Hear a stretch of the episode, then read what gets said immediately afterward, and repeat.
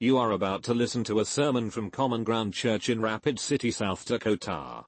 We hope to see you in person. For more information visit commongroundcma.org.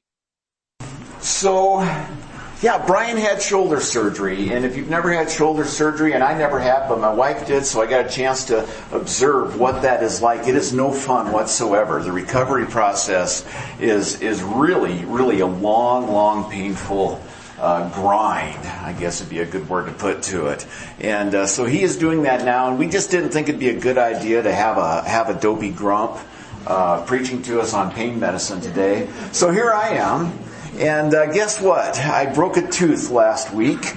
Called up my dentist. He says I can get you in Monday. And I said, all right, fine. And uh, yesterday, my tooth decided to turn into a full-on nuclear holocaust in the side of my face. So I went to the emergency room last night, and guess what they did? They pumped me full of pain medicine. so hey, there we go. That's so. We'll see how the, I might just doze off in the middle of the sermon. We'll just uh, we'll just see what happens here. But we are in Luke chapter 19 today. So if you have a Bible, uh, open up that Bible. If you don't have one, find one, uh, and uh, or you know get acquainted with your neighbor and look over their shoulder while while we look at this because I want you to see the the Word of God, not just hear what I'm saying about the Word of God. Uh, it's a familiar story about uh, Jesus and a wee little man named Zacchaeus. Uh, some of you are probably already singing the song now that grew up with that Sunday school song about Zacchaeus. But we're going to look at that today. And the reason we're doing that is because we are taking some time to, uh, to talk about what Brian calls a meaty face, because we're talking about the incarnation. Uh, God taking on human flesh and coming to us. That's part of what we celebrate at Christmas time. And this series will lead right into the whole Christmas message and, and, and that sort of thing.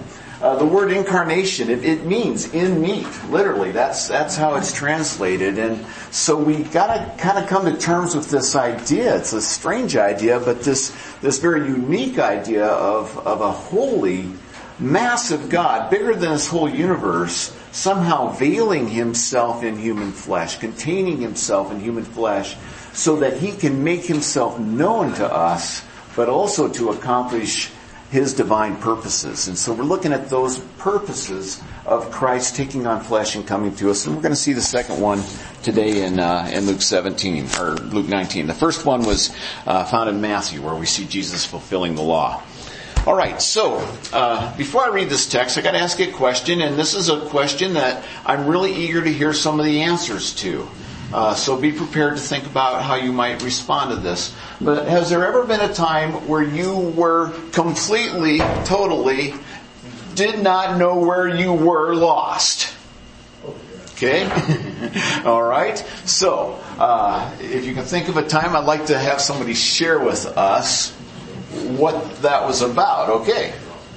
Uh, I went to China summer not this past summer, but the summer before that. Okay. And I went alone, and I had no clue where I was going. And at some point, I was in Xi'an, and I was like, I'm gonna go see the Terracotta Warriors or something. And I got on the metro, and the metro didn't even come close to letting me off near the Terracotta Warriors. So I got off at the last stop possible, and I got out, and I just started walking around and you can't use Google out there. You know, Google's kind of blocked by China and Yeah, everything. yeah. And uh, so I just started walking. And soon enough, it's starting to get dark, and I looked around. and I was like, I have no clue where I am and how I'm going to get back. And I'm in a very foreign country. And if I was calling my parents right now, they'd be really mad at me. and uh, yeah, it was it was pretty frightening. I, I somehow ended up in like a weird swampy area, which I didn't think existed in China. And I saw some interesting things, lots of snails on the walls. I don't, you know, it was just, it was, I ended up at some really weird place, but Okay. it was really interesting. Somehow you got out of it because here you are today. I turned on my data plan and I used Google while I was in China and I found my way back to the metro. Okay. I at least oriented myself in the right direction and just started walking. Okay, there you go. You Yeah. oriented yourself, got in the right direction. Otherwise, you just had to walk around a very big country looking for a lot of statues. Yes, You know, huge. so yeah. that was that was an interesting. experience. Bullet train is the only way you get Okay. All right. Well, good on you because uh, that would scare me to death going into a foreign country by myself, trying to find myself uh, my way around. Because I'm the kind of guy when I'm outdoors, I know where I'm at, but as soon as I go indoors and I turn one corner, I don't know where I am. so good for you on that. Somebody else, uh, a time that you were uh, okay, Jonas. Let's hear this. I slept in the car once and I still don't know where I ended up. to this day. this may not even be your family you're going home to. Yeah, I understand that feeling, you know, traveling, you zone out for a while, and then when you come back, it's like, how did I get here and where am I? That kind of thing. Okay, maybe a couple more. A time that you were lost. Stub. Yeah, I was uh, trying to make a landing aboard the aircraft carrier. And I tried several times and I never did uh, get caught in the chair. So uh, I didn't know where I was. But I finally figured it out and I went to, uh, to uh, excuse me, uh, I went to land and I ran out of fuel at the end of the runway. Ooh. Ooh. Okay, so you, you had to land on an aircraft carrier out in the middle of a great big ocean. Yeah. That's a pretty tiny target. I thought it was my problem, but actually they figured it out. It was the tail was wasn't working, Okay. so I went uh, at the Air Force base. All right. Okay. Whew. That was close. Oh, Doug. Okay. When I, uh, went down to Kentucky to seminary, for the very first time I was by myself and thought I'd take a shortcut when I got into Kentucky, not realizing that their, their, their uh, country roads are a lot different than the North Dakota country roads, and uh, got got very very lost. Okay.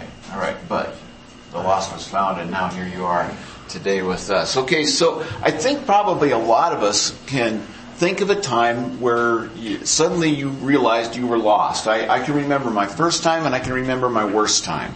Uh, my first time, I was a wee little lad, uh, probably three years old, shopping with my mom, instantly bored because she was clothes shopping. And you know those circular clothes racks kind of things. I mean, those those become caves and kingdoms and portals to other dimensions that must be explored. And I crawled into one of those, and when I came, whoa, when I came out, um, mom wasn't there. and uh, and you know being little and that sort of thing. So I'm walking around looking for mom, and then I I, I saw her. Well, actually, I just saw the, the this this portion of a woman, and I thought it was my mom's legs, and so I just followed those legs until we got to a different part of the store, and then she turned around, and looked down at me like, "Who are you, you little creep?" And, and I'm like, "Ah, you're not my mom," and and. I remember the, the instant terror that, that kind of settled in. So is that a common uh, emotion when you were lost? Some of you, did you have that sense of terror, that sense of panic, you know, that sense of, oh no, what's going to happen now? The worst time that I got lost was when I was a firefighter and uh, I, I, I, I did both structural and wildland firefighting. And I was on a strike team for a wildland uh, crew, and they sent me down to one of the biggest fires I'd ever been in, down uh, near Edgemont at a place called Hell's Canyon. Okay, a canyon's on fire and it's named Hell's Canyon. Not really the place you want to go. But uh, that's where we were. I was on a three-man crew and our job was to hold the line. If the fire jumped that, that particular area, we were to strike it, hit it hard and hold it until either a caterpillar or a, uh, a, a hand crew could come in and take over. All right? So that's what we were doing. Three guys, we were digging about 100 yards worth of line. That's very exhausting, all hand tool work. We stretched down a line from our truck uh, so that you have water there, but you don't use water on uh, on forest fires. You just have that there for specific purposes and hot spots.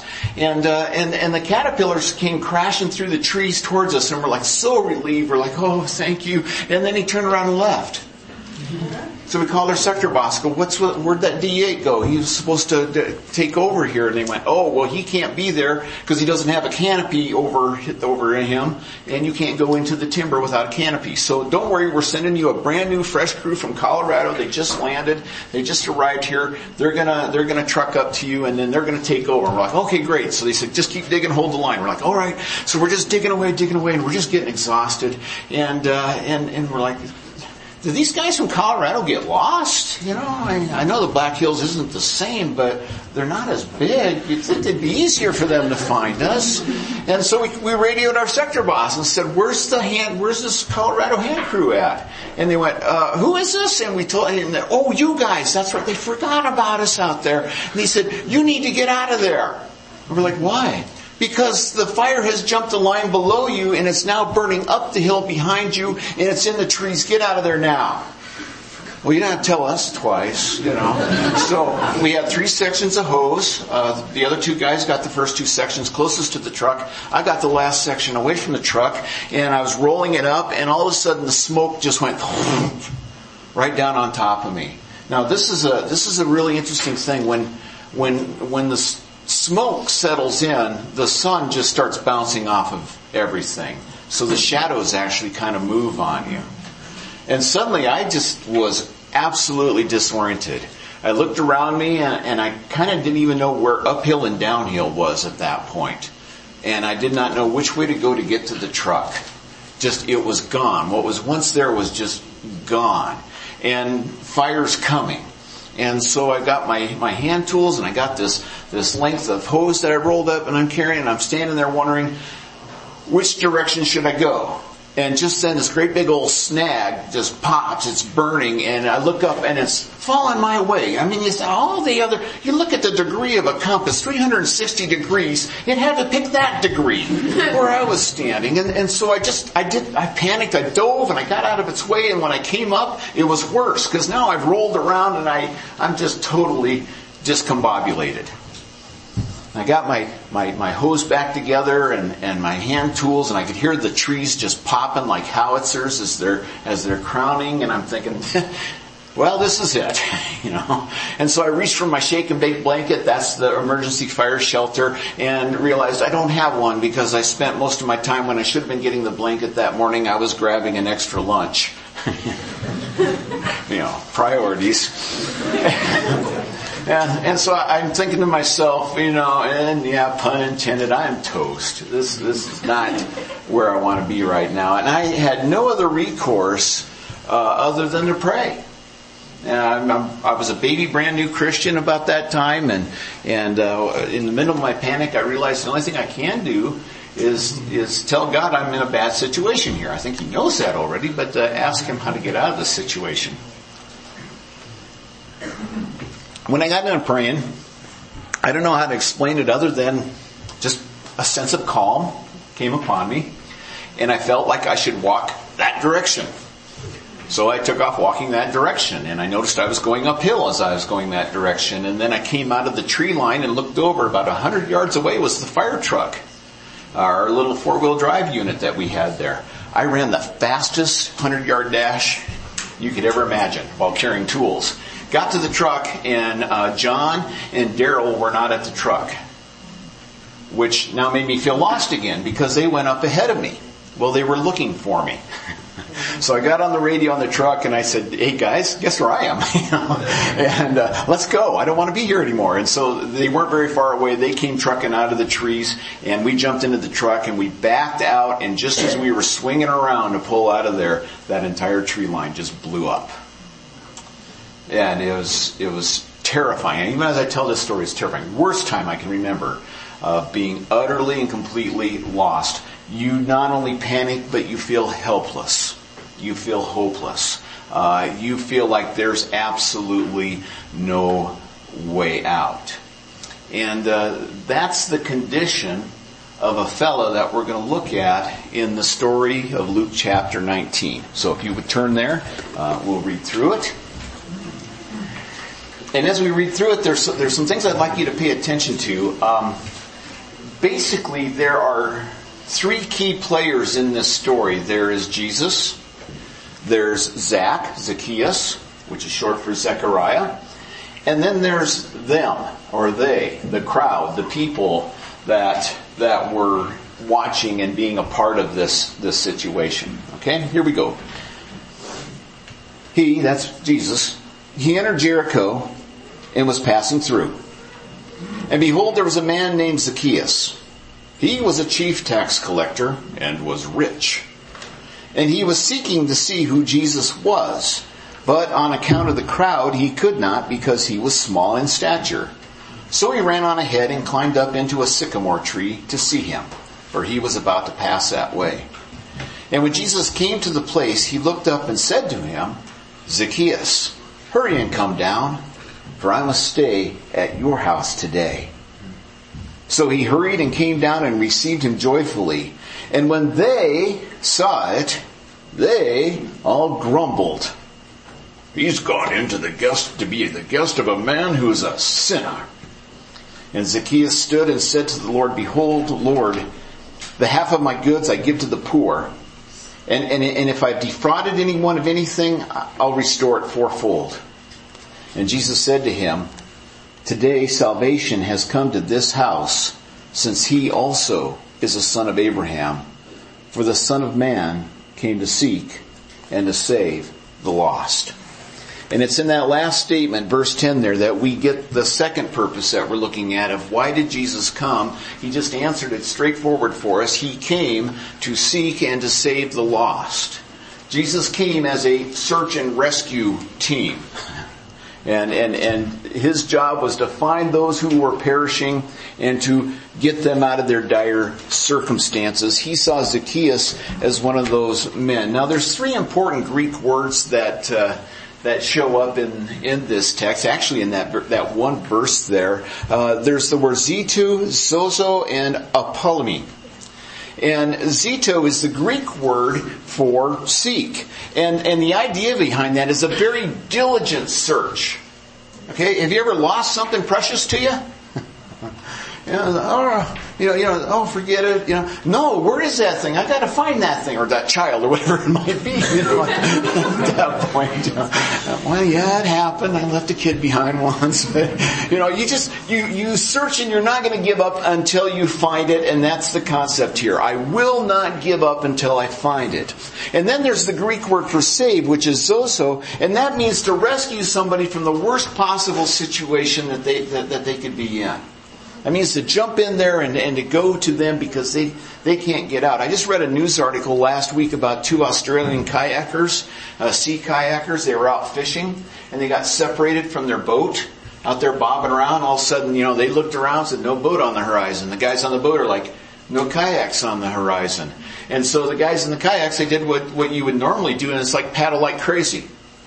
You know, even though they didn't know which direction to go, they just started paddling like crazy, hoping that they would they would somehow find the boat. But they ended up going away from the boat. So the boat said, "Look, we lost two kayakers." They they called up the Australian Search and Rescue uh, Agency, and they sent out a couple of helicopters to find these guys. Now, what was really cool about this this news stories I read it, they included a video. And so here's one of the guys, he's got a, he's got a camera, he's got his phone or whatever on his boat, it's bobbing around out there in the waves and it looks pretty scary because there's nothing but his buddy on the horizon, right? And a helicopter goes buzzing along, but it was too far away and they're splashing with their oars, their paddles and everything, but the, the helicopter didn't see it and kept going and now they're thinking, oh, because they didn't know about the second helicopter. They're, they're like, we're in trouble. And then the guy with the camera, all of a sudden his camera goes down into the water and you see a whole bunch of great white sharks circling underneath them. Okay? That's lost. That's being in probably the worst circumstance that, that a person can be in at that point. Cause, and they realized it. They're like, oh, this is not good. We're out here splashing around like a bunch of helpless animals, hoping something's gonna see us, and now we've attracted uh, a school of great whites uh, and they're ready to have a potluck on us. Well, the second helicopter came and got them. I won't leave you in suspense. Found them, got them out of there in time, and, and everybody's okay. But what a scary moment, okay? And, and that's the time when you go, man, I'm glad there are search and rescue teams. Okay, I, I, I'm really thankful that there are people that do that. My job as a firefighter was search and rescue, and, and in, in a structure fire, I was the interior attack guy. You know, because I kind of like that stuff. and my job was if there was someone trapped in there, I was supposed to find them and get them out. Never once during my time as a firefighter did I have to do that. The only thing I ever found and rescued was a cat and I'm allergic to cats.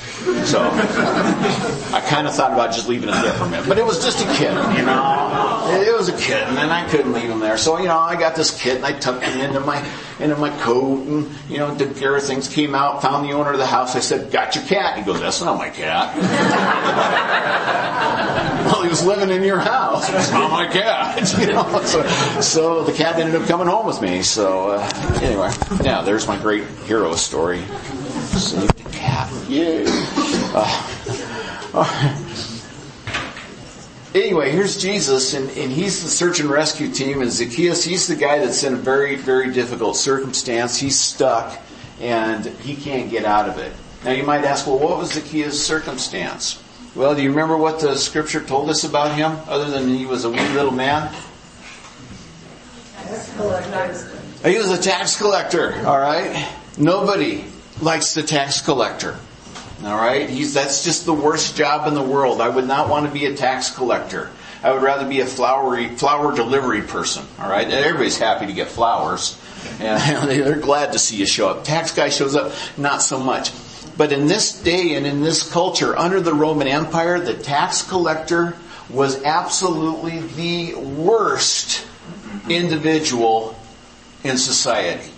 He was the scum of scum. Nobody liked the tax collector. And there were a couple of reasons for it. Number one is he collected taxes. Okay?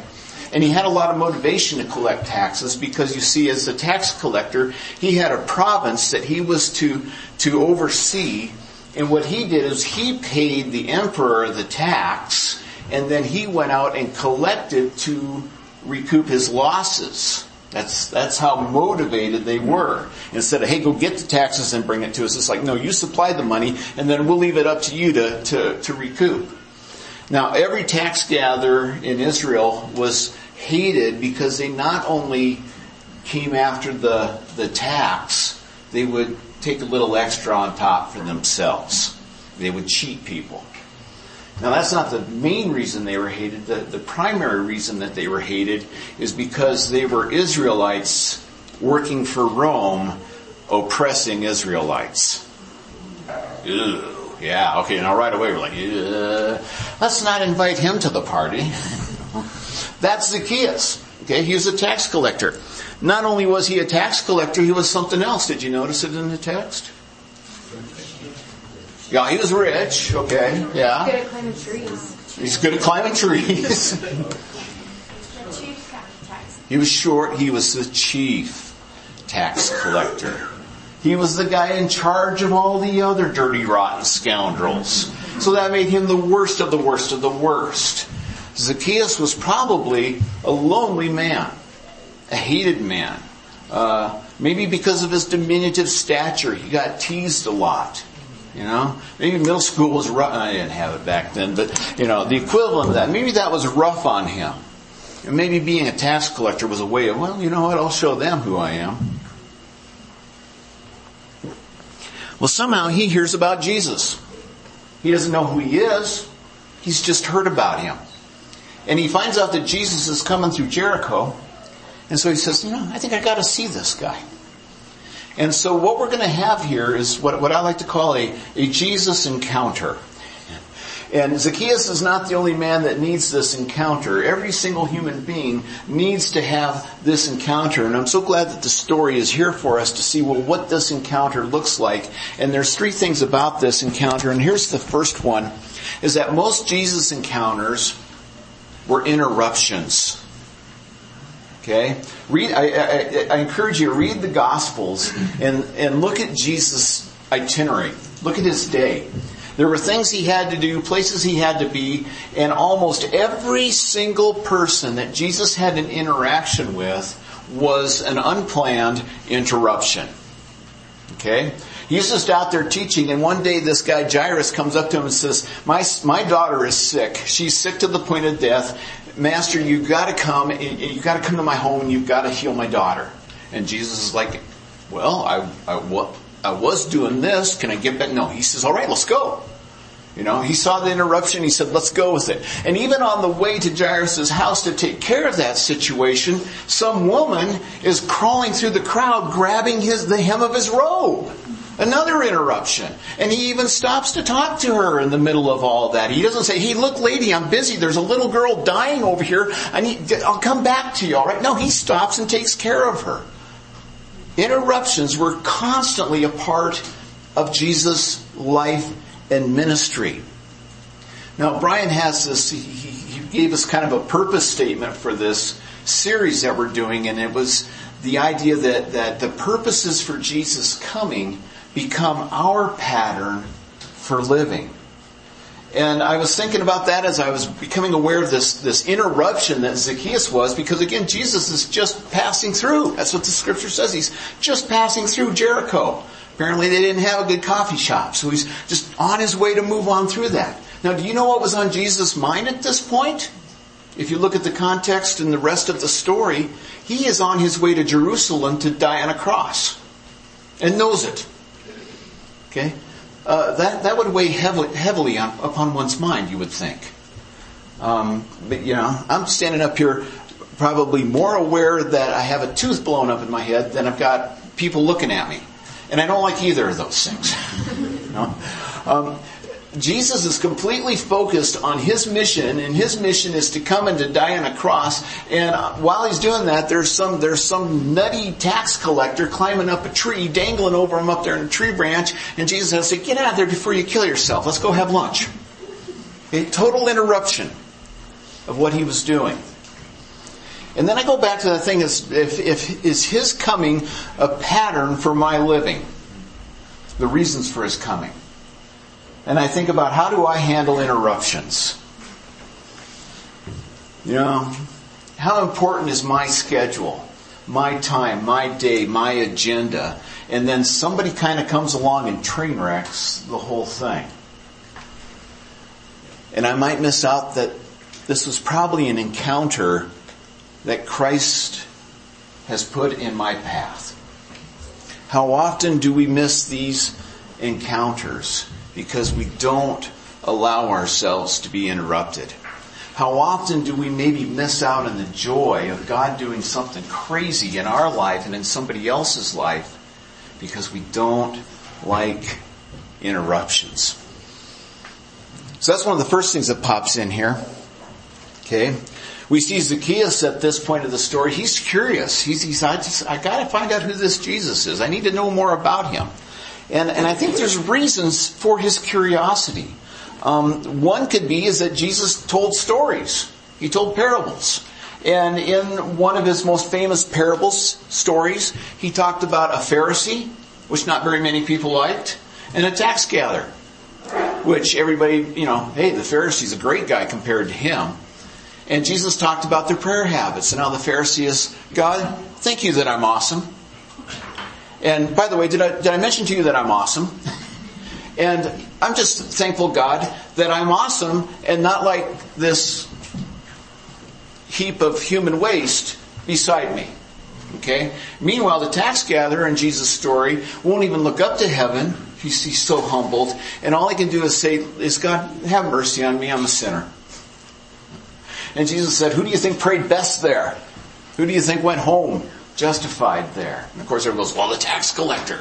You know, and Jesus was good at that. He was, he was good at making the people that nobody liked kind of the hero of the story, so to speak. And Zacchaeus had probably heard about that story. He says, I'm gonna meet this guy. I gotta meet this guy that would take somebody from my line of work and, and tell a story like that. Or it could have been the fact that Jesus called a lot of people to follow after him and out of those people that were his disciples, he had 12 that were apostles that he was going to give the responsibility of building his kingdom to. And, uh, and he had a, quite a hodgepodge collection. He had fishermen. Uh, he had religious zealots and political zealots in his bunch there. Um, that probably means that he had Republicans and Democrats in his group. Uh, and, and he had Levi, who we know as Matthew. And if you know the story of Levi and Matthew, guess what Matthew's job was? Tax collector. Could you imagine that?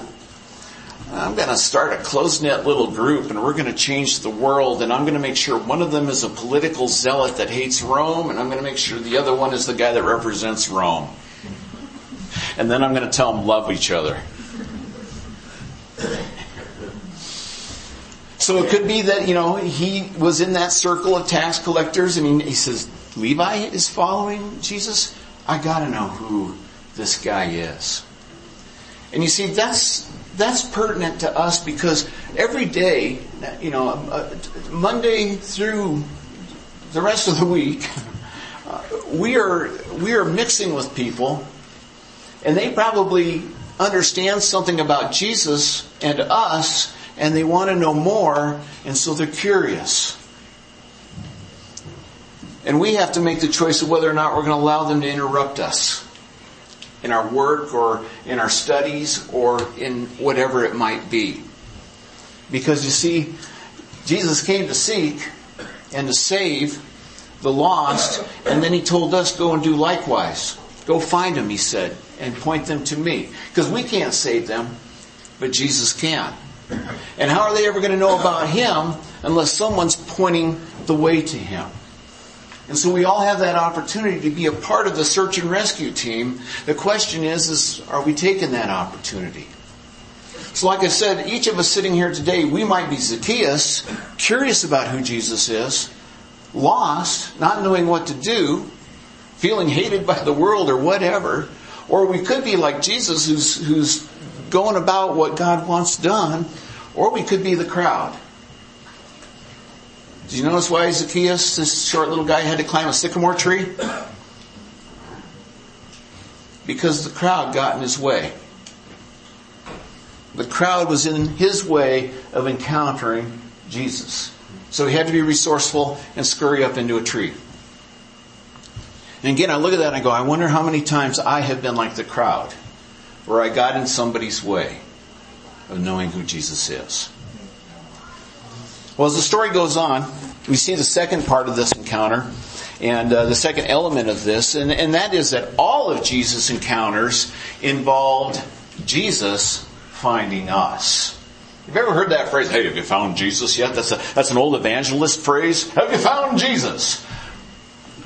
He was under the couch all the time, you know, with a Cheeto. None of us find Jesus. We're told to seek for Him and to, and, and to do it with all of our heart, but we are not the finders. The only reason, or the only thing that, that ever happens in these encounters is not us finding Jesus, not the sinner finding, finding a holy Savior. It's a holy Savior coming and finding us. And all through the Bible, you're going to find stories of God looking for people. Remember Adam and Eve? Okay? The first ones to really mess it up? Okay? Gave us the pattern. What did God do after they messed up? He went looking for them. He even called out to them, even though he knew exactly where they were. He still said, Adam Eve, where are you? Come on. Come on, let's go. There was a woman named Hagar. Hagar was the mother of Ishmael. Now you gotta go back and read Genesis for this. This is kind of a, a fouled up thing, but it's how we work as human beings. God comes to Abraham, says, Abraham, I'm going to give you a child. Abraham's like, I'm too old to have children. God says, well, that's okay. You're still going to have a child. My wife isn't capable of producing children. Abraham, it's me. Okay? You're going to have a child. And from him is going to come a savior. Okay? A lot of time went by. This is what happens when God tells us something and we don't like the timetable that he works on. We start thinking of ways, well, we've got, maybe it's up to us. I have to fulfill God's plan here. And that's what Sarah and Abraham did. They sat down, they had a talk. Look, there's no kid coming, so maybe we're supposed to do something. And Abraham goes, yeah, but you're not able to, Sarah, you can't produce a child. You're barren. And Sarah goes, well, here's my point. Listen to me. I have a maid. Her name is Hagar. Have relations with her. She will be a surrogate mother for this child that God intends us to have. Abraham's like, okay. And so along comes Ishmael. You know, to this day, Ishmael and Israel the descendants of Isaac have been fighting with each other. To this day. All because two people thought they could fulfill God's plan in human means. Alright? So, of course that did not go well. Uh, Isaac was eventually born. The promised child eventually came. There was some strife between Isaac and Ishmael, but there's more strife between Sarah and Hagar. She started to get all jealous about this very thing that she came up with, this plan that she, she concocted. And so she said, Abraham, you have to send Hagar away. Her and the child have got to go. And so Hagar and, and Ishmael get sent off into the desert where they're about to die and, and Hagar's crying and guess what? God comes looking for her. He says, look, I'm going to watch over you and I'm going to watch over your son Ishmael. Even though it's going to be a tough part of, of my people's history, he says, I'm going to take care of you. Moses, okay, the great savior of the Hebrews, was a murderer who fled Egypt and went and hid amongst the sheep in Midian. And God came looking for him and said, go back to Egypt, Moses, and get my people out of there. David, nobody even knew what to look for, but God did. He says, I'm going to look for this guy's heart and I'm going to anoint him to be a king. Elijah, the great prophet, started having a pity party for himself because he thought that, that he was the only prophet left and nobody was, nobody cared about God anymore. So he went and hid in a cave. That made it better. So God came looking for him. Jonah. Jonah, go to Nineveh. No, I'll go to Spain, thank you. okay, so God went looking for him, sent a fish, you know, to be part of that search and rescue team to bring him back on his path to be where he needed to be. One of my favorite stories in the New Testament, in the, in the Gospels, is in John chapter 9 where Jesus meets a man born blind, another interruption in his life okay, in his day. And, and so Jesus heals this blind man. And so this blind man gets pulled in front of the synagogue and all these religious people go, well, who healed you? And he goes, well, I don't know who he was. I'm blind. I didn't see him. and, and so they said, well, you know, is it this Jesus guy? And he goes, yeah. And he says, well, this, this guy can't do that. He's a sinner. You know, they didn't like Jesus. So they didn't like this guy. So now that he's associated to Jesus, they're, they're getting real hard on him. And they, they, they said, look, we're gonna, we're gonna throw you out of the synagogue if you're going to proclaim Jesus. And the guy says, well, all I know is I was blind and all I know is, is I can see and all I know is that Jesus did it. Boom, got kicked out of the synagogue. And I love this. In John chapter 9, it says, and Jesus came looking for him. You know, in a way, Jesus kind of messed up his life by giving him sight. And so he came into that mess and says, hey, let me, let me help you walk through this. Peter, when he denied Jesus Christ, fresh off of his lips. I don't know the man. Jesus went looking for him. Didn't have to go far. All he had to do was stare his way. And Jesus, in his worst moment, God was looking for him. The disciples, after the resurrection, they didn't know where to go look for Jesus. They didn't know if they should go look for Jesus. They, they, they let's go fishing. That's what they said, because most of them are fishermen. You know, this kind of stinks. Jesus died and we don't know what's going on now. So let's, let's just go back to what we do know and let's go fishing. And so they're out there fishing, you know, and all of a sudden some, some dude out on the beach yells out to them, Hey, have you tried the other side of the boat? okay. They go to the other side of the boat and they start almost sinking their boat. And then Peter's like, Hey, this happened once before. Jesus did this. And, and then they, there he is. There's Jesus on the, he came looking for them. He's always looking for us. More than we're ever looking for Him. Right now today, I can guarantee you this, Jesus is looking for you. He's looking for you. And whatever moment you might be in, it could even be Peter's moment, the worst moment possible, where you think God is done with me, He would never want to even glance my way again. Oh no, He is looking for you because you see, that's what He does. In every Jesus encounter, if it's true and it's authentic, has happened because Jesus said, I'm looking for you. Because there's Zacchaeus. He's probably trying to hide up there in that tree. Jesus is walking by. All he wants to do is get through, get through Jericho. Hey, I see you up there, Zacchaeus. Let's go, let's go to your house now. And then there's the crowd. They didn't like that. They didn't like that Jesus invited himself to a tax gatherer's house. This Jesus guy, he can't be all that great if he hangs out with people like that. Oh, have I ever been like the crowd? Have I ever shortchanged somebody having a chance with Jesus? because I didn't think Jesus would hang out with people like that. Have I ever missed the opportunity to step into somebody's life and actually be a blessing to them? Because I thought, man, maybe Jesus would really love to hang out with this person. But instead I grumbled and got upset about that. And that takes us to the third aspect of these encounters, and uh, it's this. A genuine encounter with Jesus results in authentic transformation and joy. What did Zacchaeus do when Jesus basically declared, you and I are one? Because that's what it meant in that culture. If I'm going to sit down at your table with you, and we, we do this every, we're going to do this in about four days, right? We're going to sit down with people we probably don't like, and, and might even be related to. Okay? And we're going to leave with the same attitude that we had about them. But back in this day, in Jesus' day, to sit down at somebody's table and, and to share a meal with them basically meant that you have just now established a, a peace treaty between the two of you and you are now un, un, unified. You are now one. Okay, and that's probably why they, they, they didn't like the idea of Jesus being unified with a tax collector, and that's why people grumbled. All right. So once Zacchaeus, he understood what Jesus was saying to him. He's Zacchaeus knew that Jesus was saying, "Hey, man, welcome home. Welcome home. Let's go eat, and let's go celebrate this." And and so Zacchaeus' response was, "Half of what I own, I'm going to give to charity." Boom. This, this rich man, and earlier Jesus once described how difficult it was for rich people to even get into heaven. Said it wasn't totally impossible because with God all things are possible. But, but rich people tend to love their, their stuff more than they love Jesus. This guy is changed. He doesn't love his stuff anymore. He's willing to get rid of it. And then on top of that, he says, anybody that I've defrauded and I've cheated, I'll pay him back four times as much. There's no law that required that much other than the law of a changed heart. A law that says, you know, like you were saying here, we don't owe Jesus anything, but here it is, Jesus has given me so much, I can't hold on to all of it, so here some of you got to take some of it. That's what it means to walk with Jesus. It's not that I, I have so much to give because I owe Jesus. I just got stuff to give because He's given me more than I can even contain myself. That's a transformed life. And there was joy in that. Jesus tells a lot of parables or a lot of stories about lost things in Luke 15.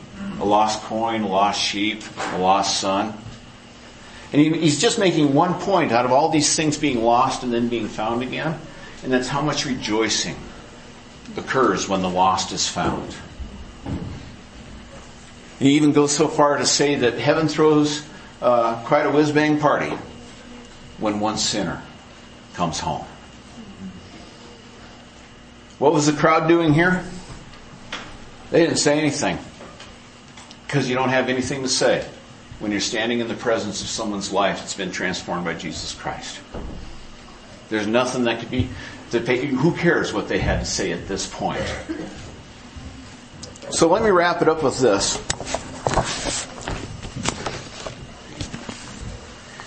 In Isaiah 6, um, Isaiah describes what his lostness looked like. He described his condition when he found himself face to face with God. In Jeremiah chapter 50, God describes his people Israel as lost sheep who had no idea how to return to the fold. Okay, that's, that's what it means to be lost. I just, I have no idea. Okay? And God got a little upset with Israel in the Old Testament. And Ezekiel gives us a, a, a reason for that. Um, in Ezekiel 34 4, it says this uh, it's God coming to the, the so called shepherds of Israel saying, The weak you have not strengthened, the sick you have not healed, the injured you have not bound up, the strayed you have not brought back, the lost you have not sought, but with force and harshness you've ruled them. That was the condition of Israel, which was to represent God to all the nations so that the lost people of all the world could find God and walk in a relationship with Him. And we see that Israel was not doing that. And judgment came upon them. What if today in the New Testament age, the church being like Israel does not strengthen the weak, does not heal the sick, does not injure those who, or does not bind up those who have been injured, uh, has not brought back those who have strayed, has not sought the lost. And judgment came upon Israel because they had not sought the lost. What happens to us if we forget that the reason for Jesus coming is the pattern for our living as His followers? And part of that is to seek the lost. To seek the lost.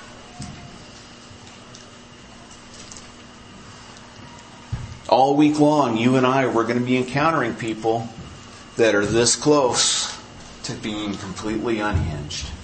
And it doesn't matter if they're a street person. It doesn't matter if they're the most prominent doctor in this town. It doesn't matter if we can tell their life's falling apart or, or if it looks like they've got it all together. Every single person's probably this close because they're lost and they're desperate and they don't know which way to go. And all it takes is a, is a Matthew in the crowd. Well, not this Matthew. A Levi, a, a former tax collector. All it takes is someone who has tasted the grace of Jesus to give another person a taste of that. That's all it takes. Jesus gave us that pattern. And then it says this. I, I, never knew this before. I kept reading Ezekiel 34 and I found verse 16 and, and we get the Christmas story in Ezekiel. You know, the, the, the child born in a manger. Because it's God speaking in Ezekiel 34, 16 when he says, I will seek the lost. I will bring back the strayed. I will bind up the injured. And I will strengthen the weak, the fat and the strong I'm going to destroy them. I'm going to feed them with justice. And that's exactly why Jesus came. To find those who are weak, those who are hurting, those who are lonely, those who are hurt, who are, who are um, uh, uh, just in the worst possible spiritual condition that a person can be in. Jesus says, I'm here and I'm looking for you. And, and, maybe you didn't realize that because I've sent some people to help me in the search and, and they haven't come to you yet. I hope you know, and Colby mentioned it, that if you're sitting here in this mist, you're sitting around searchers. You're sitting around seekers. Okay, but even then I want to search more and I want to seek more. So I think we should close with this. The question is, is our Jesus reasons for coming becoming my pattern for living? Maybe you're like Zacchaeus today, and this is the day that Jesus finds you. That'd be awesome. Or maybe we just need to say, Jesus, I'm gonna, I'm gonna join you. I'm gonna come looking with you. You found me. You, you drug me out of my destruction. I want to go help you find others now. What a great way to spend our lives until Jesus comes back. Let's pray.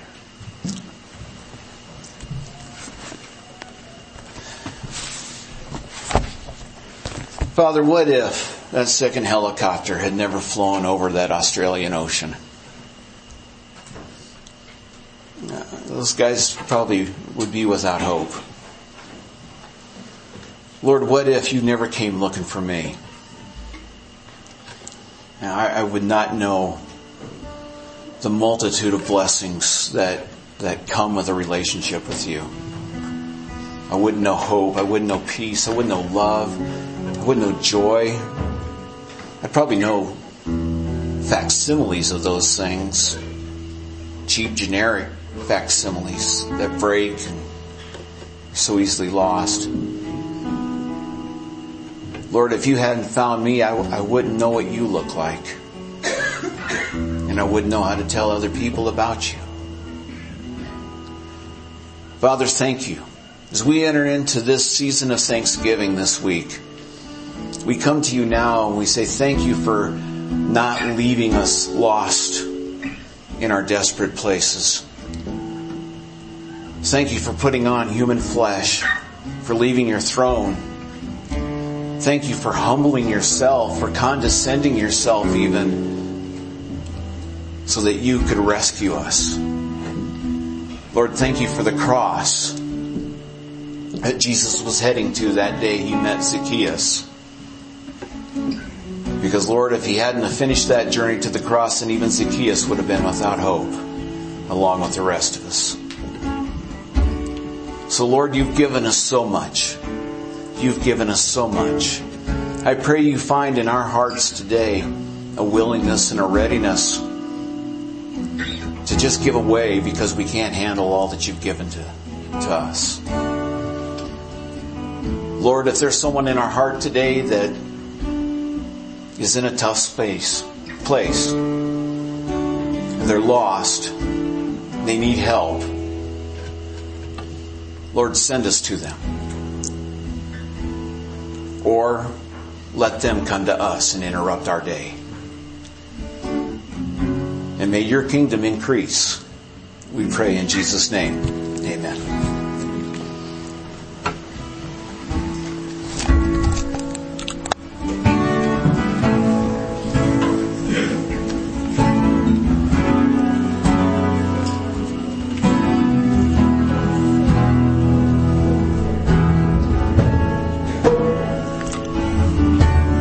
Thank you for listening. We hope you have been blessed. Please join us again at Common Ground Church.